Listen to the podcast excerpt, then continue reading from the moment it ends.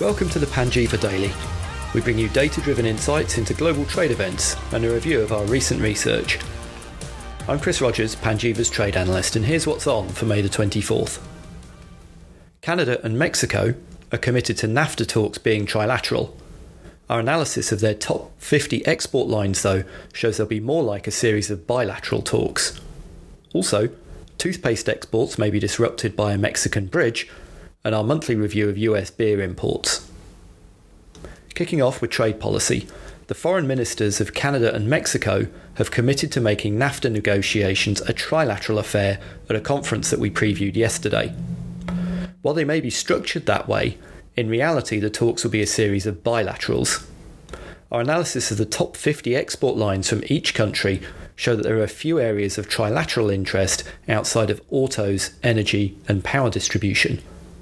Canada and the US are in conflict over aerospace, lumber, and dairy, while Mexico and the US are already battling in sugar. More details on negotiating positions are going to take quite some time to come through, with the US only scheduled to bring the details of its positions out in mid July. Staying with policy, the US ITC will investigate Suniva's Section 201 petition regarding imports of crystalline silicon photovoltaic cells. The case is unusual in that the action is not supported by its major shareholder or the industry bodies, and a final decision on action actually lays with President Donald Trump.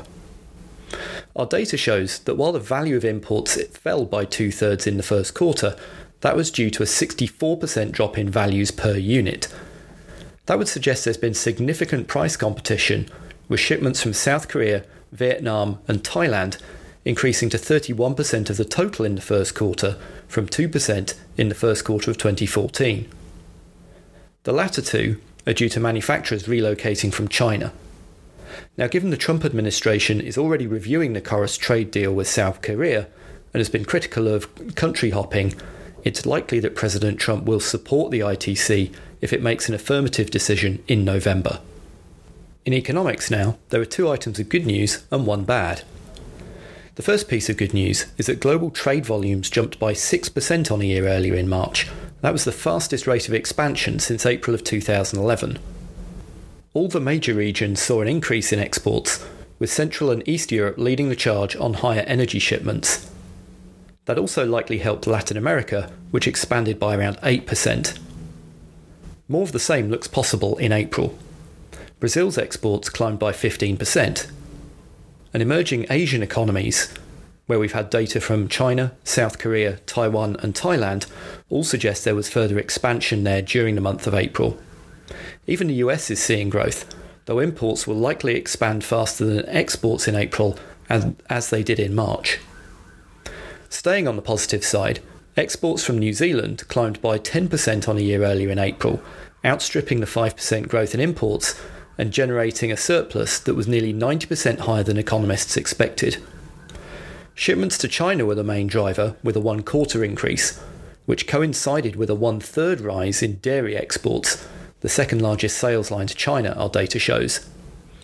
Continued growth in China bound shipments from New Zealand may need a new trade deal, though. While the bilateral deal is under discussion, the broader RCEP trade agreement is more likely to be a focus for China.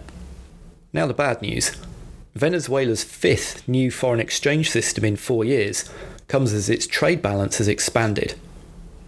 Our analysis of five countries' trade with Venezuela shows its exports climbed by three quarters on a year earlier in March, while imports dropped by more than 30%. As a consequence, its trade surplus jumped to 1.2 billion. That's the highest since May of 2014. That was a result of a rise in oil exports to the US and China, Prices declined though, which would suggest that oil volumes shipped by Venezuela increased despite the OPEC production cuts. But here's the thing a basket of food imports that we measure from Brazil, Colombia, and Mexico dropped sequentially in February and March to their lowest level since April of 2016. Moving on to logistics now, there are two items to watch. Firstly, CMA CGM has launched the Azteca service, joining ports in California with those in Mexico and Central America. The service will be offered jointly with Hamburg Süd, which is in the process of being acquired by Maersk. Aside from providing a link between the two alliances, 2M and Ocean, the move follows recent agreements signed to reduce East Coast Latin American market share by Maersk. Our data shows that CMA CGM had a market share of just 10% on the routes in the past year, lagging behind Hapag Lloyd, who's the market leader, Maersk, who had 18%, and Hamburg Süd with 16%. Second on logistics, the World Trade Bridge crossing between Mexico and the US will be partially out of action from May 22nd to May 29th. That's a result of damage to the bridge in the Nuevo Laredo region due to heavy rainfall. That's going to disrupt exports from Nuevo Laredo despite rerouting via a neighbouring bridge. Our data shows that truck borne exports from the region accounted for one fifth of all Mexican exports in the fourth quarter and had increased by 5% in March compared to a year earlier. The largest consignees receiving goods via the routes include consumer goods companies Colgate Palmolive and Procter & Gamble, and the auto parts supplier Lear. Staying with supply chain issues, we've got two notes for you today. European auto manufacturers are stepping up their electrification strategies, with Daimler opening a lithium ion battery factory in Germany. The challenge for the industry will come from sourcing raw lithium supplies. Choices are few, with Argentina and Chile making up almost all the exports to the US. Globally, Chile has seen a reduction in its exports, with a 1% drop in shipments in the first quarter of 2017. Sales to the EU by suppliers SQM and Albemarle fell on a year earlier, while those to China nearly doubled. Long term growth in exports from Chile, which has averaged 13% annually over the past eight years, will need new resources to be released by the government.